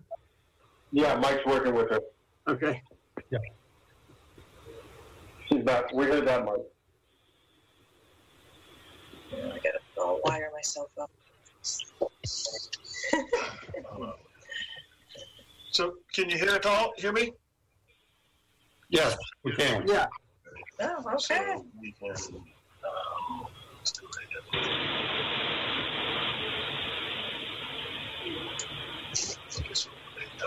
Do it again.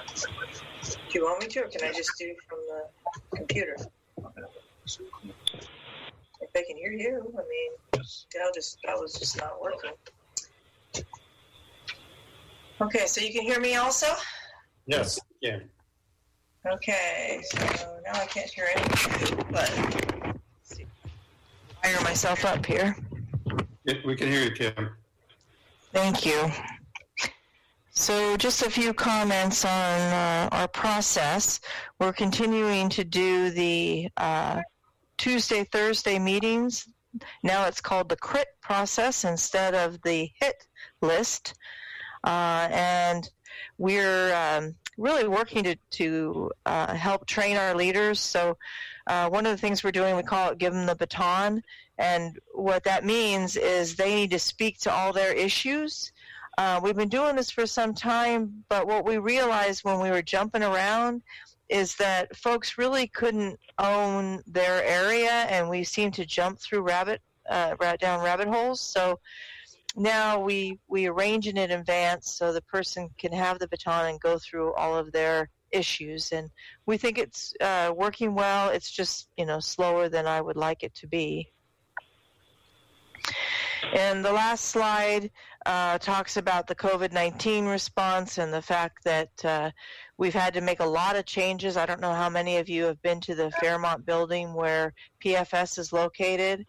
Um, they're very close together uh, in small uh, groups, which does not is not okay for social distancing. So, you know, we've had to do a lot to try to improve things over there.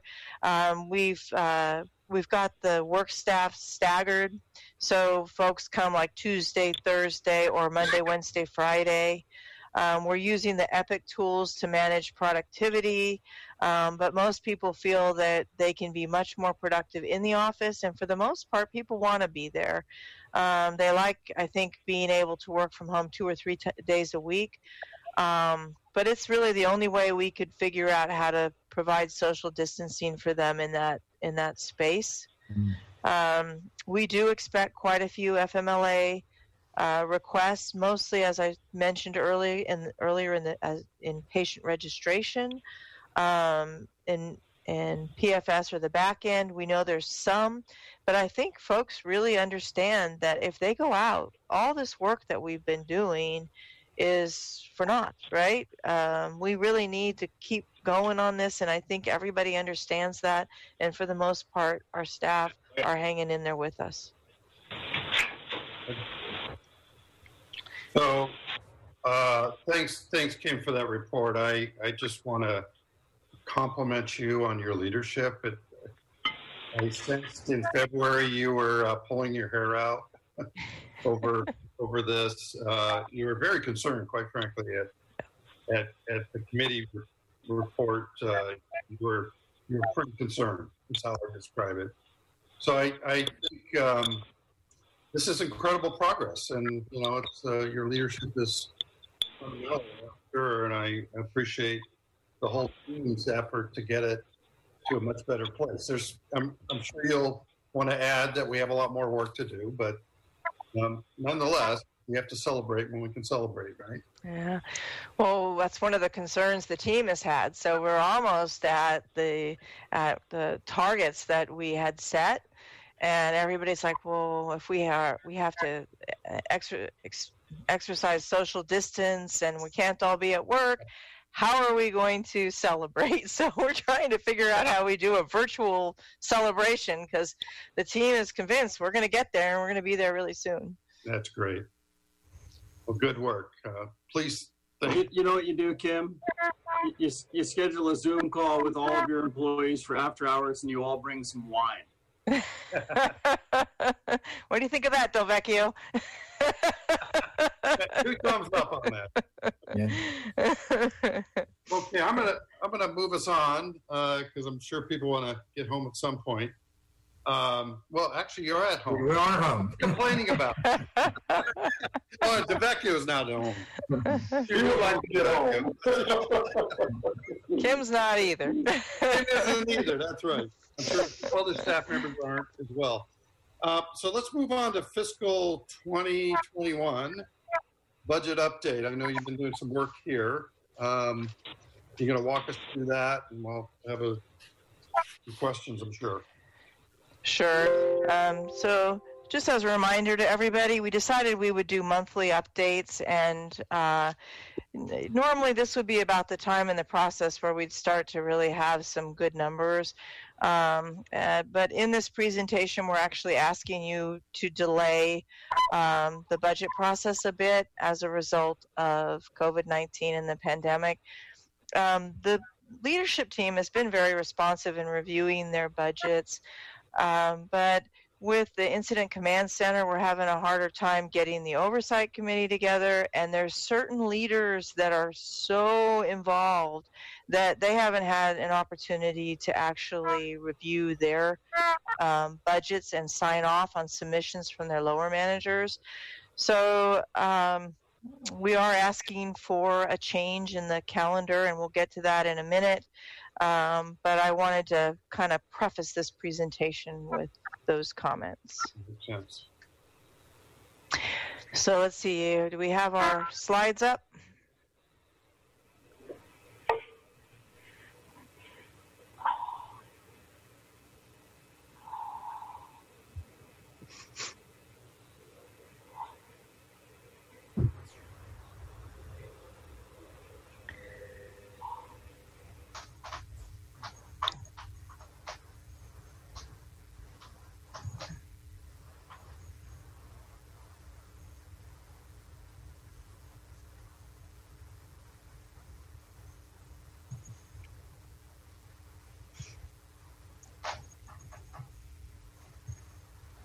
We're all going to know technology so much better, but Yeah, we will.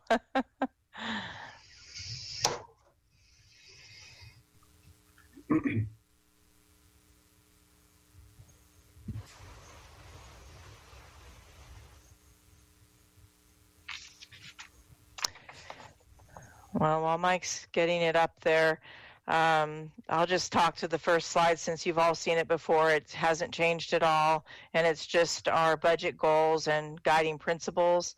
Just to remind everybody, this year we decided to focus on stabilization after Sapphire. Um, we wanted to create a budget that was sustainable, which meant that we would have cash flow to pay for our operations, but that we were not expecting to generate cash flow to pay for the prior year recoupments. We wanted to be more inclusive and uh, have these conversations with you as Finance Committee. We also had planned to um, work with the county in some way, which is yet to be determined uh, and that we would be more inclusive with the staff and making sure they understand the assumptions around the budget and and so drive accountability.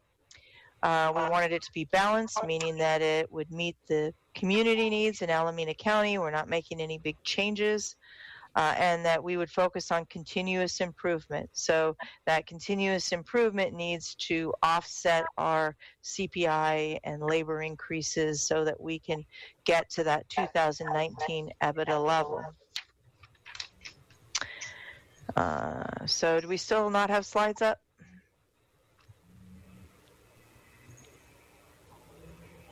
I I think maybe next time you should put the IT guy in charge of slides instead of the lawyer. yeah, really. That's a good point.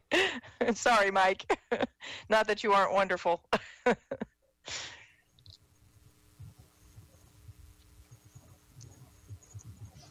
Of course, from his background, it looks like Mark is in the Marin Headlands, so I don't think he's available. right. I've got a martini hidden on my desk. Just kidding, Delvecchio.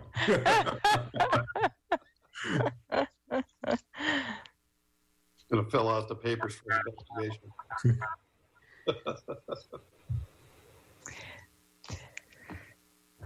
well, we have this in our package. What? Maybe we should just do it uh, that way. People so can it look comes at up. the back of it. Yeah. I'm on. I'm on the second slide, which is the budget process. Again, this one's not new either. It's just we're moving out to the April-May timeframe, and this is, you know, April 9th. So it's the first part of the April 9 or the April-May um, bullets. Uh, the reality is that, you know, we we have certain um, i call them budget buckets that we need to fill and we just have been working on getting each one of them done uh, and basically the next slide the third slide uh, is a progress report um, we had an ebitda in calendar year 2019 of 33.4 million dollars and so we have completed our volume growth and that generated 8.6 million in EBITDA or cash flow. Um, unfortunately for FY21, we don't think that we will have the um, behavioral health county retro payment. You know, we talked about that in the cash flow. It could be that we do get it, and the timing could be it comes next year instead of this year. We don't know. For now, we assumed that we would get that wrapped up this year, so we would have to make up $23 million. Um, some of that would be offset by the FY21 rate increase, but we that is not in here yet either because we're waiting to see what happens with FY20 negotiations. Uh, the payer rate increases, we've estimated those at 5.4 million. Um, I think those are pretty conservative estimates. We're meeting with um, Tangerine uh, to see if maybe we can increase some of our targets to, to bring in more net revenue on our contracts. Uh, but 5.4, I think, is a is doable. Um, Alliance will obviously be one of our big contracts that we'll be negotiating this year. So, Kim, you're referring to capitation, capitated contracts? It, it's we just know that the HPAC is one that we have with the county, but with Alliance, um, that's like 60 some percent of our payer mix, and that contract is up for negotiation this year. Uh, we'll be giving them notice if we haven't already. I did not touch base. So it goes beyond uh, the population health then? Yes, it does. Um, also, uh, we're presenting a, a strategy for contracting to ELT. Um, we're we've got it about 90% done, so probably in the next few weeks, um, just to kind of uh, lay out a plan of what we think we could do with our other payers as well. So that needs to tie back into this, but we'll want approval from Delvecchio and the ELT team first. Okay. Um, expense adjustments. Uh, the first item there is a hit of 18.9, or basically rounds to 19 million. Um, those are 84.4 FTE that we capitalized as part of Epic that are now going to be an expense. Um, uh, Mark is on the line. We have a meeting with Mark to go through his entire budget, but this is the uh, increase from the capitalized uh, staff. Uh, the the second item there, the 11.8, is it to adjust the salaries of folks because we used FY19 as our baseline, and we're going to budget for FY21 salaries, but there's a gap between 19 and 21 that we needed to cover for salary increases. We did have an offset from labor standard adjustments, so we went through and um, looked at all of our labor standards and got approval from the management team, and the calculated result of that is 2.1 million. We have other CPI increases, uh, including salary. They're actually reflected in this number of 25.7 million. And we have a contingency of 5 million. And then, unfortunately, the current manager budget edits increased our expenses by 30.3 and I think you'll probably all remember me at the last finance committee saying that I would expect that not to happen because we had built in full CPIs, um, and that I thought folks could sharpen their pencil and uh, adjust some of the CPI increase as well as uh, adjust for training because we are already live on Epic and didn't think we would need as much training. Um, so, well, I'll talk about it in the next slide, our current process. So anyway, that puts us 65.2 million behind and an EBITDA loss of 6.2. So we got some work to do there. It is early. We still have a lot of things to do. If we, if you go to the next slide, I've tried to kind of give, or Helen's tried to give a graphic of all the things that we still have left to do. Ah, there's our slide. Um, I uh, I mentioned last time that we wanted to be positive, so we came up with this term called budget balloons. And what these budget balloons are are opportunities where we believe that we could develop an initiative and track progress to it um, from the um, from the senior leadership team to uh, reduce costs or enhance revenue. And so all of those balloons would lift our EBITDA margin. And then at the bottom, we have some deflated balloons, which are things that we know now are going to have a negative impact on our EBITDA performance. So, uh, in regard to revenue enhancement opportunities, overtime is obviously a big one. Uh, we have uh, uh we spend a lot of money in overtime in this organization, um, but just saying we're not going to spend it isn't going to do it. I mean, if we have to recruit, we need to have a, a, solid plan to be able to recruit. If it is other issues with management or lack of leadership or something like that, we have to have a clear direction on how we're going to reduce the overtime because this isn't something that just happened this year. This has, uh, you know, uh, been quite a, some time that we've had higher overtime than one might expect for the organization. Management consulting, we've had a lot of that. Um, um, my revenue cycle is particularly guilty in that area. We need to make sure that we can feel comfortable that by reducing it, that we'll still uh, make the metrics uh, for revenue cycle. That's another item on here, which is improving our our collections. Uh, supply chain with the GPO, usually every year there's some initiatives there uh, to save money. Uh, we also want to look at some of our other purchase service contracts. Uh, I have been told we did this last year, and although uh, since I've been here, I have not reported on the success of it, but I am told that we did do a great job at this last year, and we probably need to circle back and make sure the Finance Committee is aware of that and see if we have additional opportunities.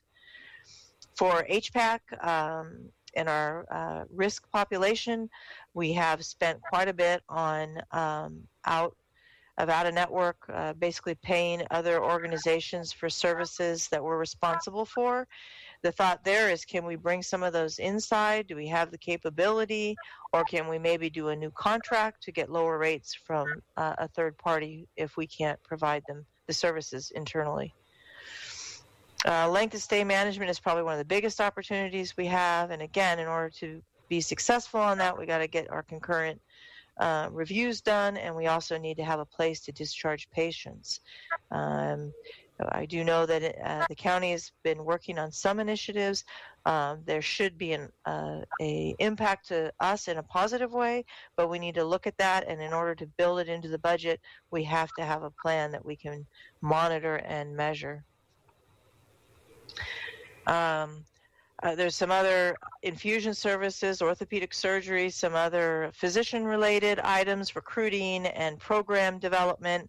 Um, those are all being done outside of the baseline budget, and they're being done that way so that we can create a performa. And if we decide we're going to move forward with the action, that we can measure it and monitor it.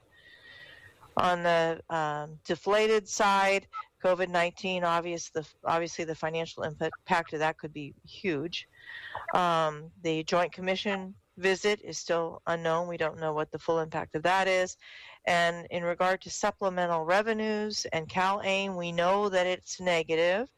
I uh, showed in the cash flow uh, presentation, and also there's a number in the last slide that relates to supplemental revenues. We know that there is going to be a gap, um, but at this point, you know, it's on this list to to rework and layer on to the baseline budget. And if we go to the next slide, I can kind of give you a better idea of how the process works.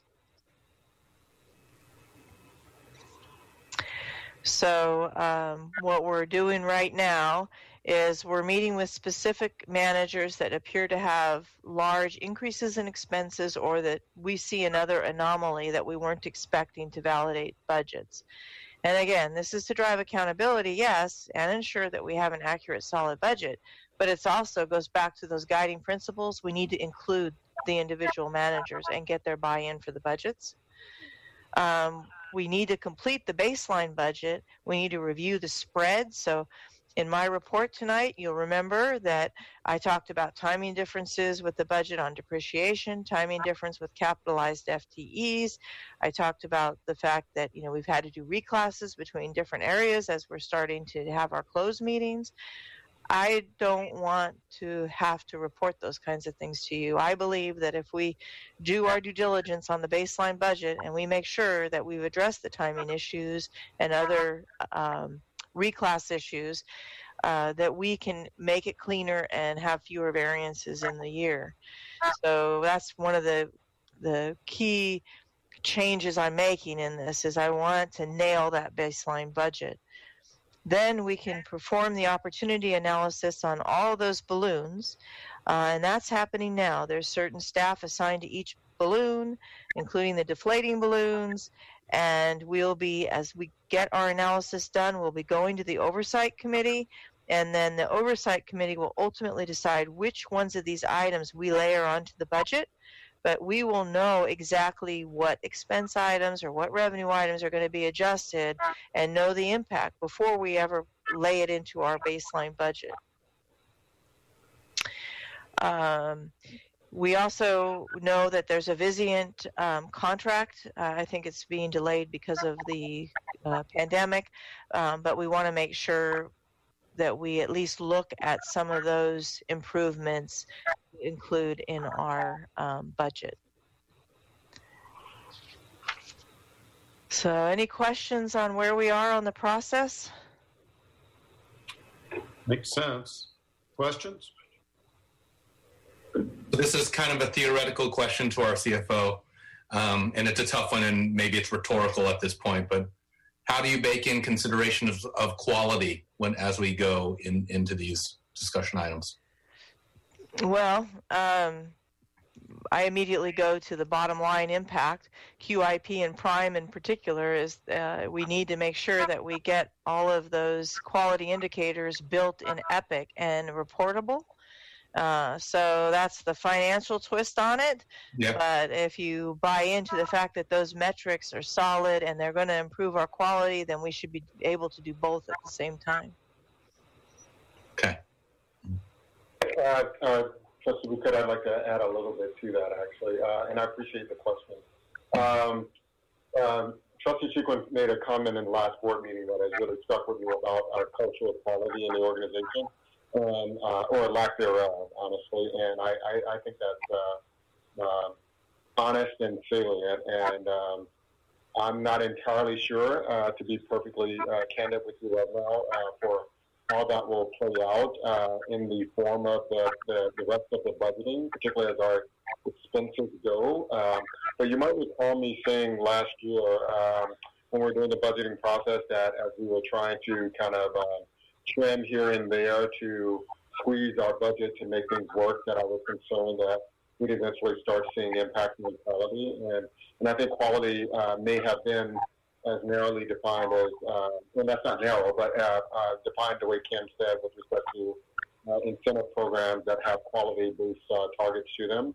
But I, I, again, to Trustee Chiquin's comment, I think quality is much broader than that, and it's uh, it's in the everyday and um, in some of the um, targets and um, um, say, um, indices that we use to look at uh, cost per unit and those sorts of things. I'm not sure how well we have vetted them against quality.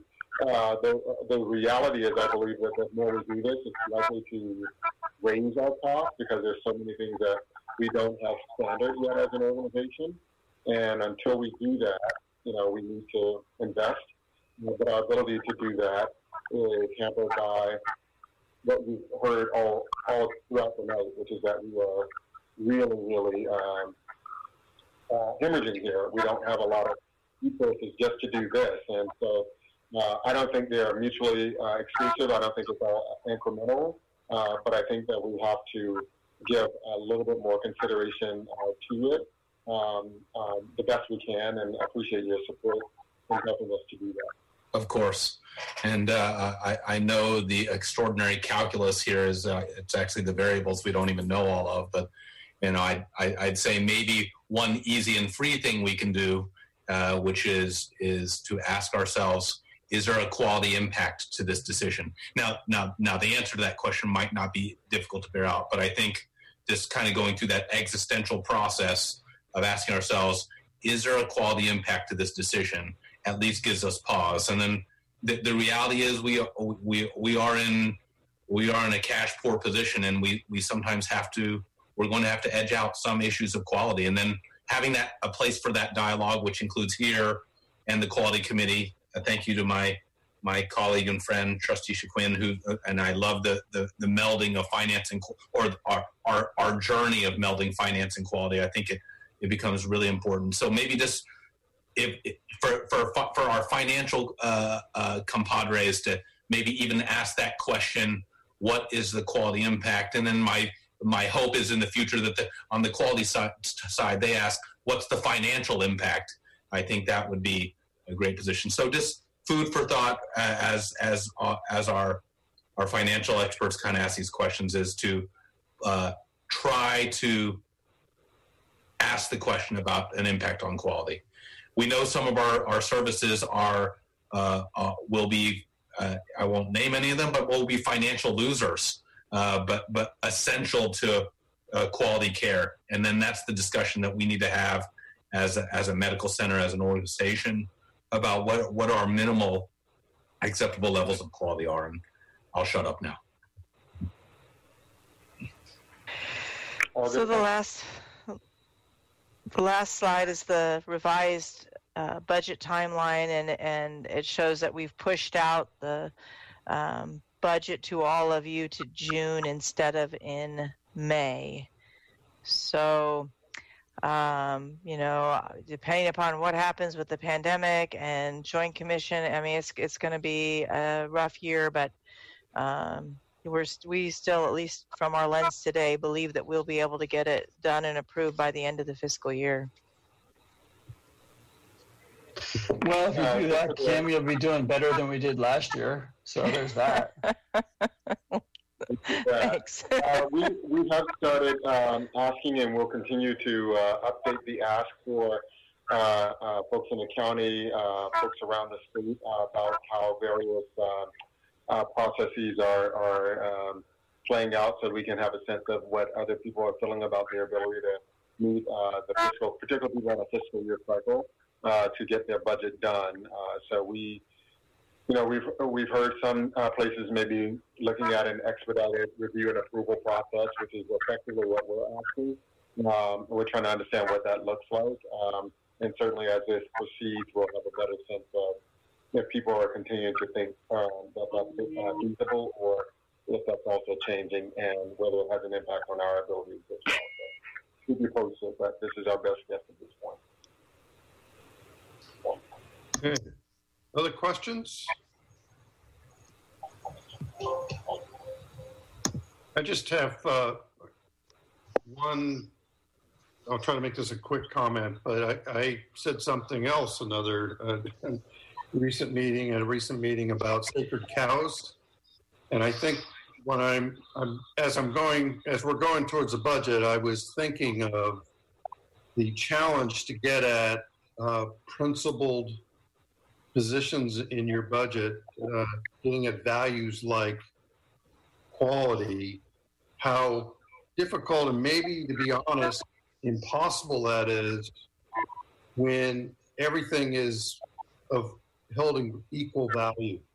uh, even if it's a loss leader, even if it isn't uh, on par with what other starving systems are doing, there's absolutely no way we can actually get at uh, values like quality.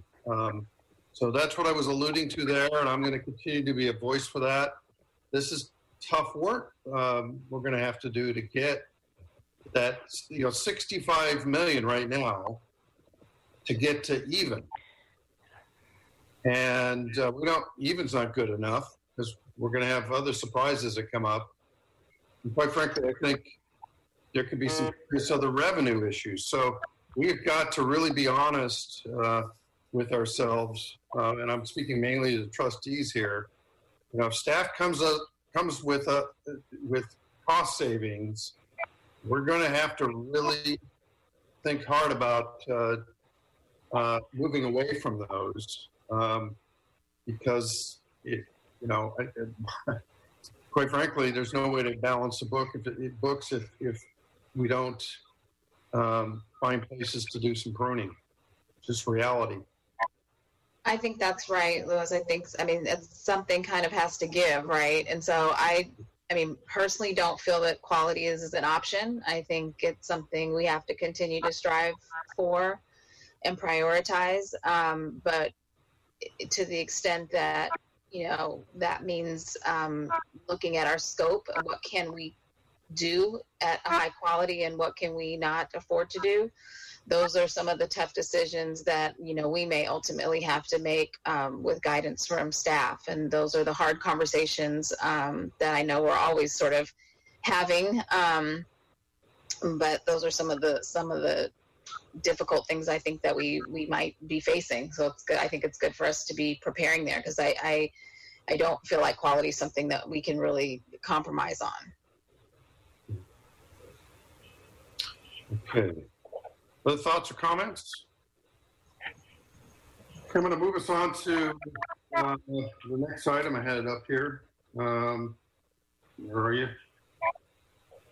Have to stop on me. Discussion item C, and this is the status of compliance with uh, the net negative balance um, as defined in the uh, permanent agreement. And so, uh, report just to review, uh, suggests we have a problem right now uh, in the next couple months with being able to conform with the cap on the net neg- negative balance. Um, and then we have a much more serious, pronounced issue with uh, that cap for next year. And uh, so this is meant to be a discussion item about, uh, obviously, it's a public meeting, so we're uh, revealing as we have over the last year, full transparency, the challenge we're having with cash flow, um, which isn't different than uh, our challenge with passing a, a, balanced, reasonable budget. They're they're interrelated, but they are separate. Um, I've noticed that uh, some stakeholders have confused the two, um, and it's really important to keep them separate, at least for for people's understanding. So cash flow immediately, um, as I heard the report, somewhere around 19 million. Things are moving. That's the other piece that made this conversation hard. Just make that observation that um, I think uh, outside uh, our, stakeholders, not outside people who care about the system, find it frustrating to see the numbers move around. Um, and that's really sort of the nature of this. And believe me, I don't think uh, there's anyone that would uh, like to see more stability in those numbers than uh, Delvecchio or, or uh, Kim. Um, uh, but that's just what happens. I've been here a short period of time, a couple of years, and I've seen him move quite a bit, and most of it is external to us, out of our control. So the discussion is um, what uh, you know. What uh, do we want to tell staff about uh, how they ought to handle this. The, uh, I'll just mention real quickly in terms of process, it's pretty prescribed. So I don't think we have to do a lot of thinking about this. Item number 10, section 10 of the permanent agreement calls for a meeting confer between um, our leadership here and Alameda County's leadership. Uh, it even prescribes who should be in that meeting. I thought that was interesting. Um, and uh, it's really sort of defined as an opportunity to gather information and develop a strategy to deal with uh, nonconformance with the, the uh, negative balance cap. So I don't think we have to figure out that process. It's already defined for us, but uh, this is a time to have a discussion about the reality that we're there. We're there in two sort of part A, part B, right? Uh, 2020 and 2021 and you know, might be. I think it would be really nice if we could have both dealt with uh, in one conversation or a couple conversations. Uh, but it's possible that we do, you know, deal with one at a time um, going forward. So I'll stop and just asking for uh, thoughts and So, so our, our, our board, you know, uh, in our, uh, la- one of our last meetings, we agreed that we would put a subcommittee that would work with Delvecchio and Kim specifically around the net negative balance. And, uh, we're, uh, the board agreed that it would be our president, vice president, and our finance chair would, uh. Uh, we're working with Kim and Delvecchio. We're putting together a, uh, a request for a meeting with the county.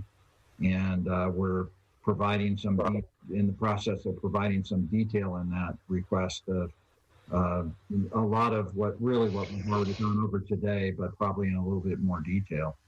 Uh, and the plan is that we go there jointly, that staff and the board of trustees go together and meet with the county and and discuss this in a you know in a, in a reasonable uh, way how how we can move forward but clearly with the understanding that we cannot survive without a, an adjustment to the to the net negative balance Thank you, Ross. Other thoughts? So we have a process pretty prescribed here. Anything change, trustees? Yeah. Go. I mean, it seems like we've been having this conversation for well over a year, and so formalizing it just makes sense. Um, I don't think we need to spend a whole lot of time talking about it here and now. It, it's pretty obvious. We've we've told them where we're at for a long time. So, quite frankly, I think we we formalize the process and do what's prescribed in the agreement. Do it now. We've been telling them we're going to do it for a year. Got it. Okay. Thank you. So I'm going to move us on to the next item. Back to you, Ross. Uh, Ross has been willing to. Uh, I, I just have to thank you, Ross, for uh, your leadership on this one as well. Uh, he's been a sort of liaison with our uh, financial consultants, and just uh, maybe Ross, you could remind us all of how that started and what the purpose of that was. So we we were uh, we were looking at our financial situation and uh, had a meeting with the with the members of the board of supervisors, and they felt it was extremely important that we have our do our own separate analysis of where we are and how we got here and what we would do moving forward. We hired a firm called Wipfli, who I, we think has done a good job for us. Um, we decided to meet with all the stakeholders and various members of our uh, of our board. Uh, met with uh, supervisors. We met with the healthcare services agency. We met with the auditor's office. I'm probably leaving someone out. And we, uh, after we had our initial meetings and we put together our preliminary report, then we again met with each of the stakeholders and uh, presented uh, portions of the report to them to get their feedback and feel whether what they had presented to us was represented well in the report. Uh, and I have to say, it's been a it, it's been a difficult process because some of the perceptions I think are a little bit different, but the facts are the facts. And so where we where we've left it is we've decided we uh, have a final draft and uh, we're planning. Uh, we met today with uh, with the um, myself and Delvecchio and Tim, and uh, we we agreed that we would um, end this first phase of the project and try to get a report distributed to everyone within the next 10 days. Um, and then we'll, then I think we're going to have to uh, have the members of the board get together and, and, uh, and uh, with management and figure out what we want to do with the next phase. Great, thank you, Ross. Any questions? Okay. And, and Ross, there was a uh, question about whether there may be a, a second phase to that contract.